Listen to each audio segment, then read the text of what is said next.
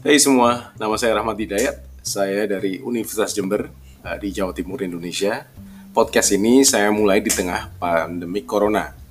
Uh, karena perkuliahan harus dilaksanakan secara online, maka saya pikir, well, kenapa tidak saya buat saja sekalian podcast yang kemudian uh, akan lebih berguna kepada semuanya.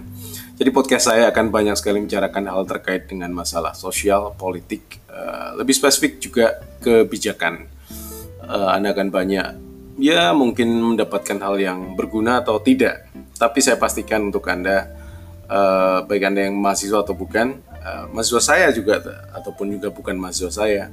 Saya harap podcast ini mampu menjadi manfaat buat Anda. Terima kasih sudah mendengarkan.